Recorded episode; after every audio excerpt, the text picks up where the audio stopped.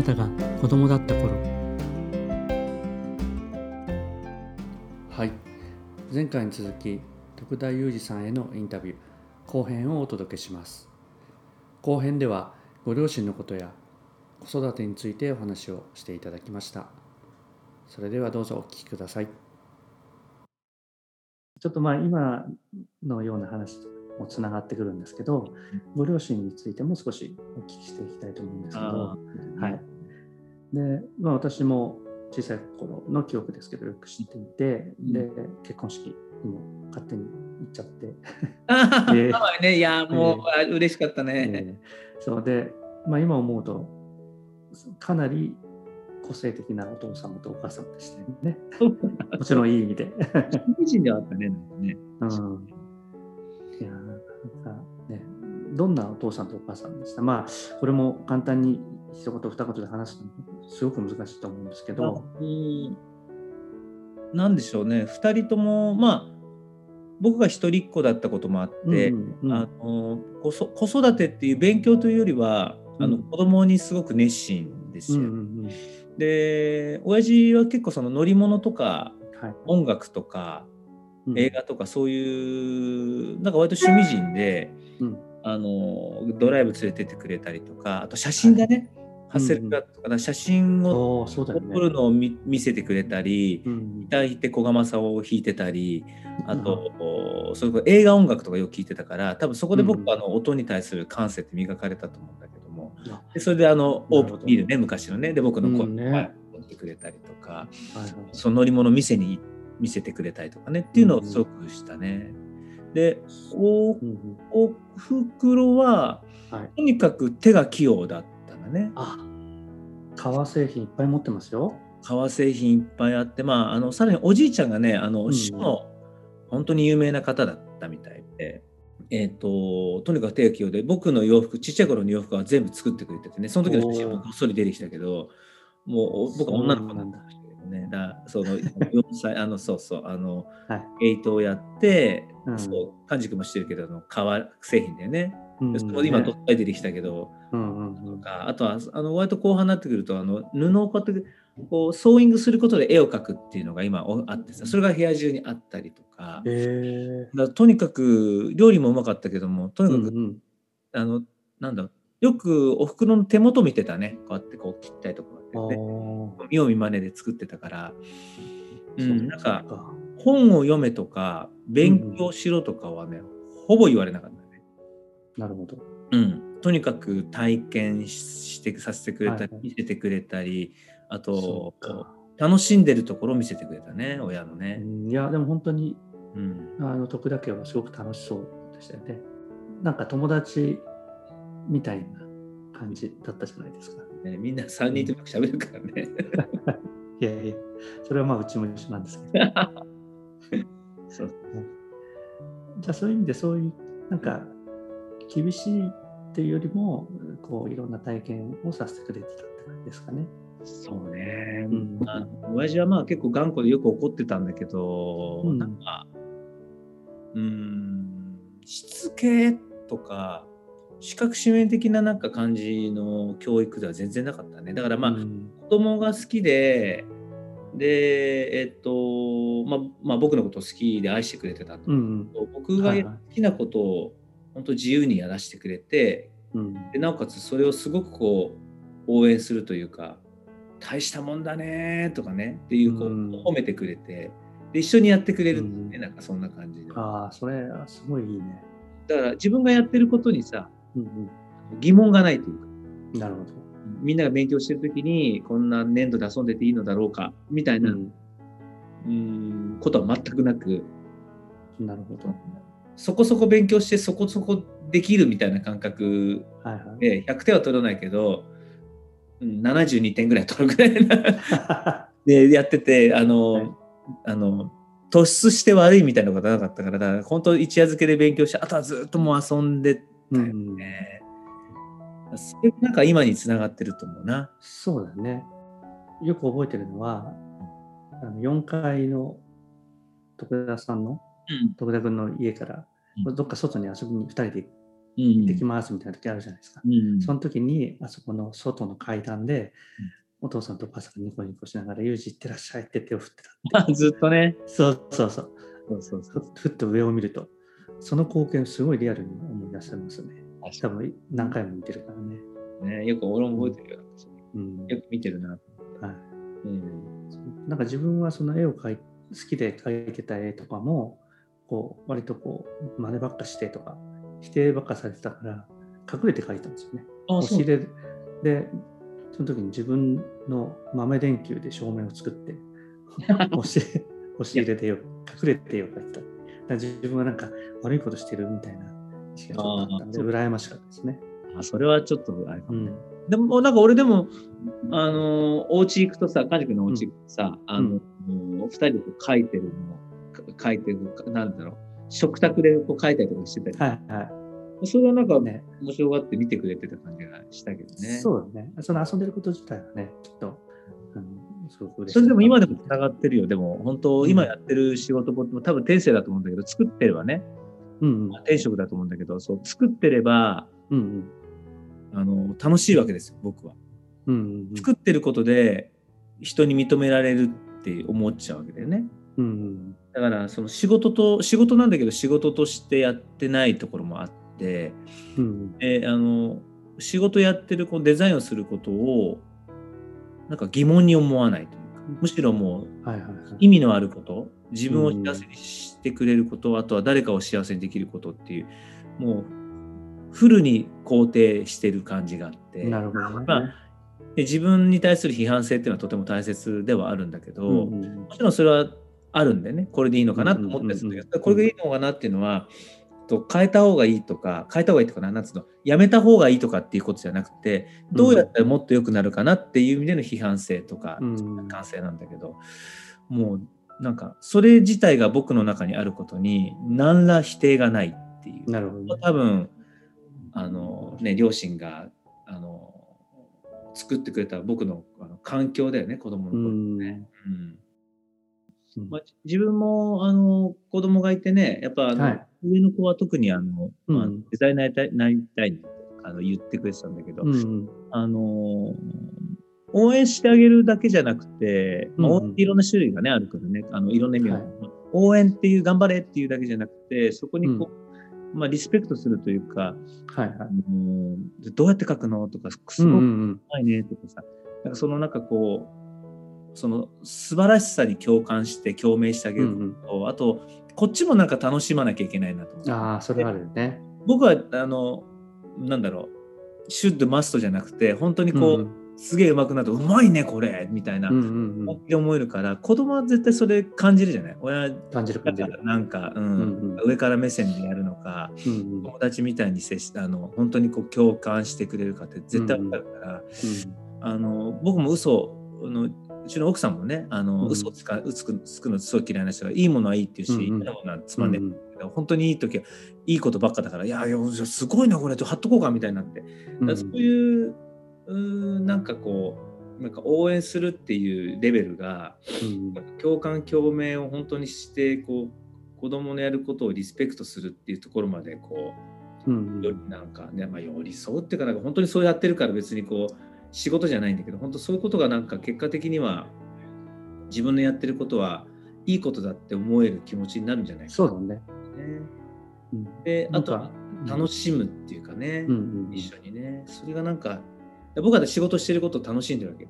はいはい。ねこれ僕いろはず作ったこれこれいろはずこれ作るんだよとかっつってあとコマーシャル見せてさ、そのうん。やってる仕事がいいでしょって見せるわけ自慢げに。うんうんそれを見て、大人って自分の仕事をこう自慢したりとか、面白いでしょとか、好きっぽくできんだなっていうふうに、うんうんうんうんああ、そういうことね。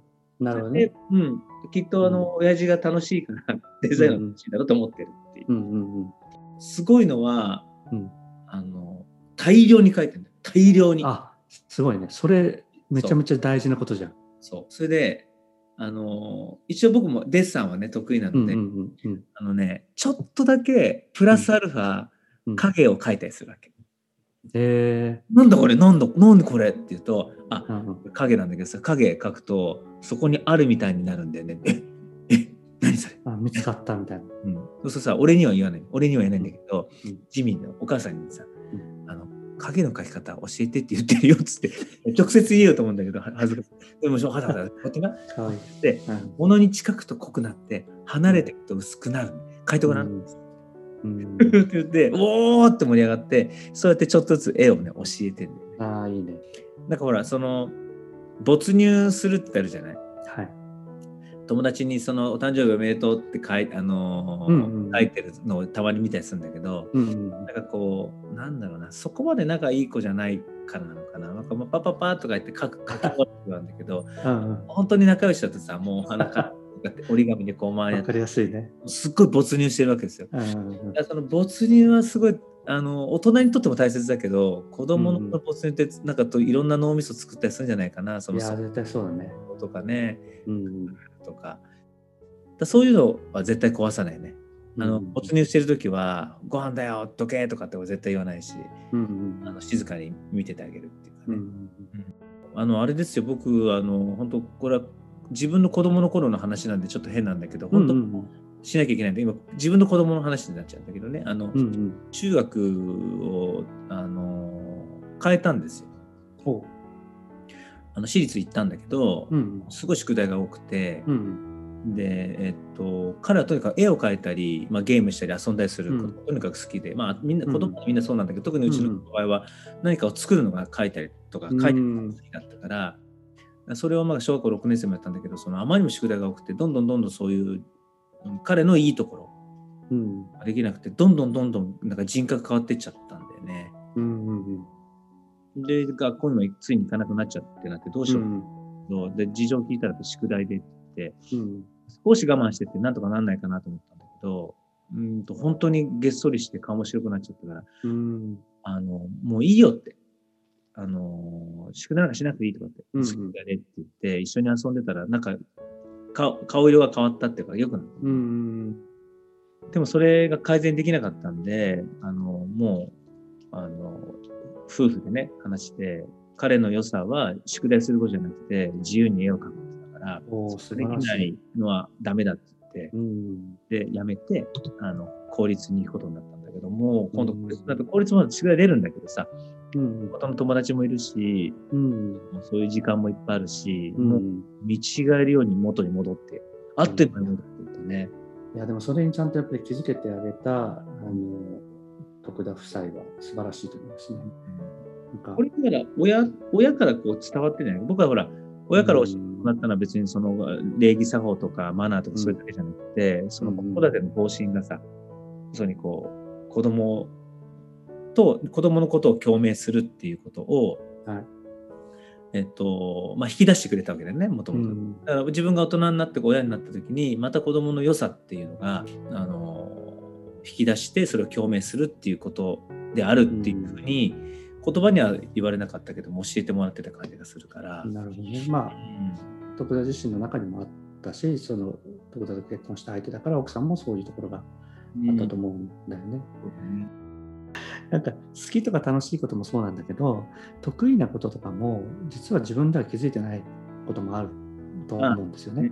うんそうだからなんかそういうのを周りの一,、まあ、一番身近なご両親だと理想でそういう人が気づいてあげてこういうのに向いてるんじゃないってこう言ってあげれる環境づくりっていうのが、あのできればすごくいいなと思ってて、はい、親はそうあのいいところを見つけるって第三者の仕事ってそ言われてるじゃないでう、すか。僕も。地方創生とかってあんま好きじゃなかったんだけど第三者にできることはある、だからそれを親は親じゃなくて第三者だと思うとね子供のいいところを見つけてあげるとか。そうなんあるよね。そう日本の教育がすごくなんか良くないみたいなこととか古いとかってよく言われて実態よくわかんないんだけど、うん。感じるのはその大人がねそういう日本の教育を受けた、まあ僕もそうだけども、うん。思うのがうんとこなんだ問題を解く力はすごいあるなとはいはいはい、ねそうですね。うん、ほら問いを作れないじゃないですか。うん。はいはい。課題を作るというか、うん。うん。だからあの問題を作るより問いの方を作るその創造性とか、うん、あとはその世の中に見えないものの課題を発見するとか、はい、そのなんとか問題って言ってするかもしれないけどさ、うん、まあ、問題ばっかりじゃなくて自分の夢は何なんだろうっていう答えではなくて自分に対する問いとかテーマを作るとかすごい苦手でやっぱりこう答え合わせ答えがあるものを答え合わせるっていうよりも、うん、あのリベラルアーツってあるようにさ、はいはいあのいろんな専門性をつなげながらそこにあるこうなんだろう数値化できない心理みたいなものから物事発想したりとか、うん、さっき言ったあのあの粘土を渡して何をするかは自由っていう時に、うん、あのテーマを与えてもらわないと作れないっていう子供じゃなくてもう勝手にどうとかね、うん、花が花が翼みたいになってる像を作っちゃうみたいなこととか、いいね面白いねとかっていうのが、うん、あのー、これから大切かなとは思うね。ですよね。そうだよね。あの、うん、子供のレベルまで戻すとその違うことを褒めてあげるっていう。そうだね、エレベーターって作ってごらんって言ってさ上下作ることがねこうやって上に行ったりしちゃったら「いやー上手だねうまいね」って言うんだけど横に行ったり翼ついてるやつそれエレベーターじゃないだろう違うだろうって言うんじゃなくてさ、うん、翼ついてるエレベーターだったら自由に行けるねって言ってあげたりとかする方がいいよね。うん、そう。そう。なんか小学校の時のポスターで森くんいたでしょ？小森くん。森くんいたね。森くんがちょっとあの言葉があの全然普通勉強もできる子なんだけど、うん、ゴミを捨てるなのことゴミを捨てるなっていつも言ってて、うん、思いっきりそれをポスターにゴミを捨てるなって書いてて先生はそのことに対して一切触れなかったんですよ。捨てるなそう捨てるなだよって、うん、でもそれがなんか僕すごい覚えてるんですよね。えー、それ捨てるなで注意しないで思いっきりそのポスターのまんまで貼り出されてるのを見てあなんか今思うとねいいなって思うんですよ。なるほどね。そう。やるなそこで、ね、そこ捨てるなんでしょって言うじゃん、普通。うん、で、本人が恥をかから恥ずかしいでしょとか。でも多分、恥ずかしがってもないし、捨てるのが森君だなって、みんな普通に受け入れてた。確かに。確かにね。年を重ねてから子供の頃どうだったかって聞くと、うん、変わってないこと見つけたりとか、うんうん、あと同同級生同窓会で、はいうん、自分が当時誰だかって覚えてくれてるじゃん幹事君僕のことはい、それがなんかあ自分そうだったんだって自分の割とこう本質に近いところだから。そう。結構そうやって見てくれてたんだっていうのもあるじゃない？僕は必ずなんかあの理由を言ってくれたよねって言ってくれて必ず誰かに人にお願いする時に、いや実は今回こういうことを表現したいんだけどなぜならばって必ず言うんだよね。でそれ僕意図的に言ってたんだけど小さい頃からそうそうだったんだうん、なんでこれを作りたいかっていうとって言ってたらしいんだよね。うん、そう。だからあの学芸会の時に、はい、あのゾンビの映画を撮りたいって言う言って実際やったことあるんだけどさなんでそのゾンビの映画を撮りたいか、みたいなこと多分言ってたと思うんでそれをね、幼なじみのあの同級生が言ってくれて、はいお前なんか昔からそういう理由言ってさみんなをこう束ねる力あったよねとかっつって。束ねる力っていうか単純に俺がわがままだけだったと思うけどなって言ってたんだけど あの自分でそあの作って自分でそれを説得するのに必ずこう理由を言ってたからみんなこうなるほどねってみんなこう納得してやってたよみたいな言ってたから。うん。だまあ今ね会社経営しててなぜそれやるのかってよく社員に言ったりするのも、なんか昔から変わってないんだなっていうの気づいて。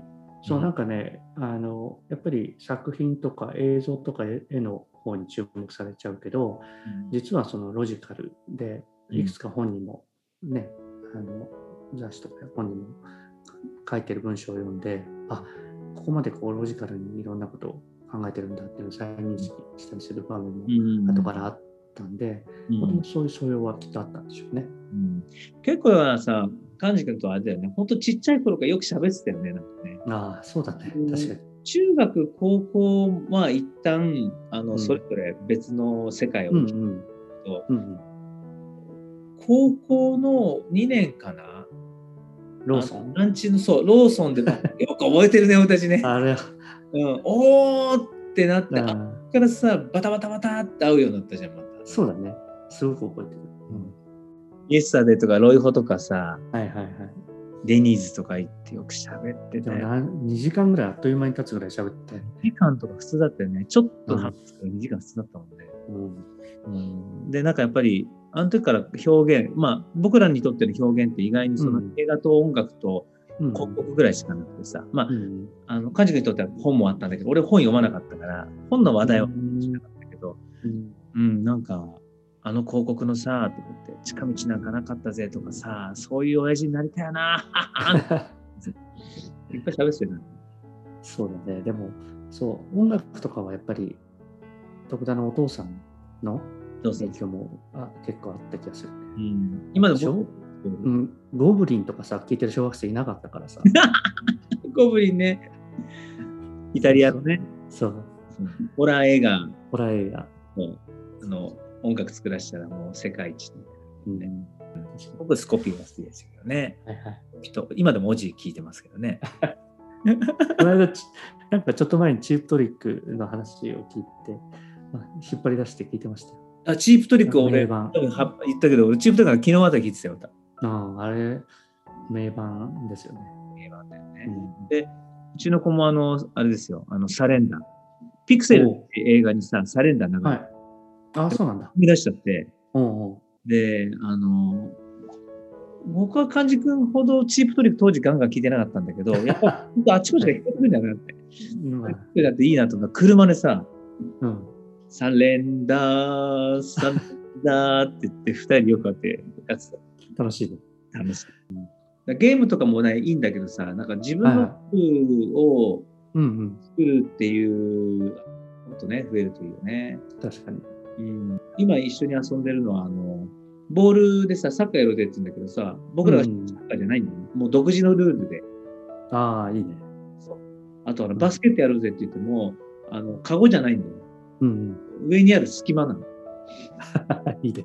隙間に難しいっていうゲームですよ。ああ、楽しい。とか、とかのここにあることで何かこう楽しむ。で、調整しながらさ、面白さ調整しながらああ、いいね。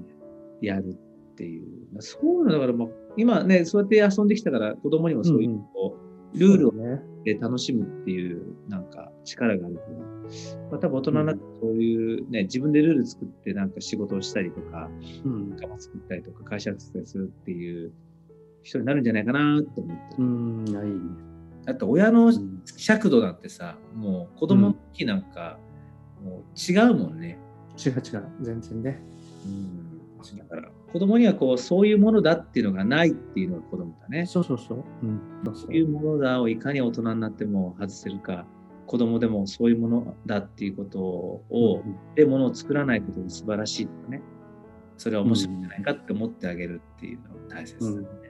まあねでも一時ね僕はあの3 2歳ぐらいからの自分の声が残ってるから、はいは自分と親の関係がよくわかるしこうやってねい。、うん。がお教えてくれるから思い出せるけどこれがあの社会人になっていろいろとガタガタもあって、うんで親父が死んでで去年コロナがあってどんどんこうあのはいはい。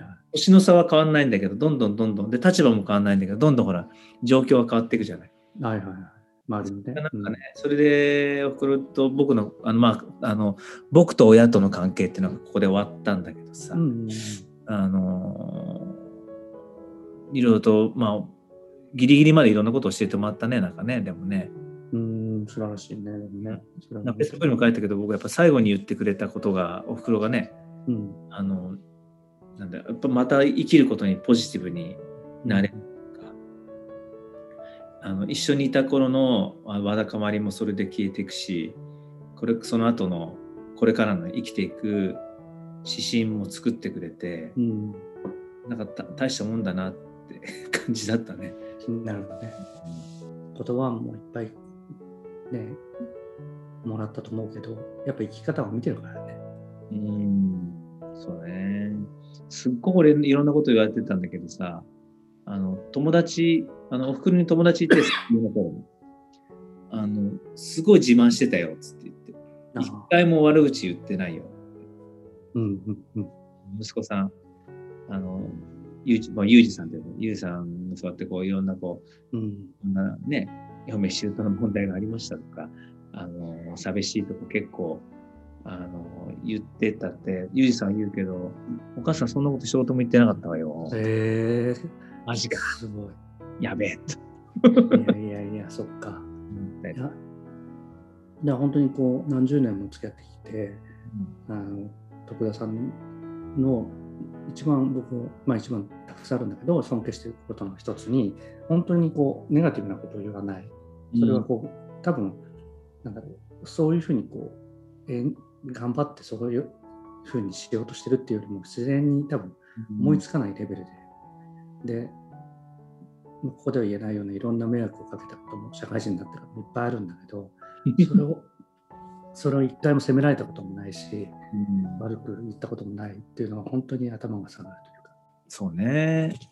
こう人に関心がないことはないけども人の好きなところいいところを見つけて好きになるって力は多分僕もそうだしあの母もそう思うんだけども、うん、うん、だからそそういうそういうあの人の見方をしてたんだと思うね多分。うん素晴らしい。うんえー、はい、ちょっと予定よりだいぶ長くお話をしていただいてしまいましたが、ということで、うん、あの株式会社カナリア代表の徳田裕二さんに、えーはい、お話を伺いました。本日はありがとうございました。ありがとうございました。懐かしいお話いっぱいできて楽しかったです。はい、こちらこそ楽しかったです。ありがとうございます。じゃあね、ま、はい、前編後編とかなり長いインタビューになりましたが、いかがでしたでしょうか？徳田さんは自分にとっても大きな影響を今も与え続けられているそんな存在です。世界中を飛び回るような仕事をしながらもしっかり家族との時間を大切にしていていつも笑顔を絶やさない。徳田さん自身が両親から惜しみない愛情を体いっぱいに受け心の底から人を信じるということが身についている。それが彼の強さであり魅力となっているんだなと改めて感じました。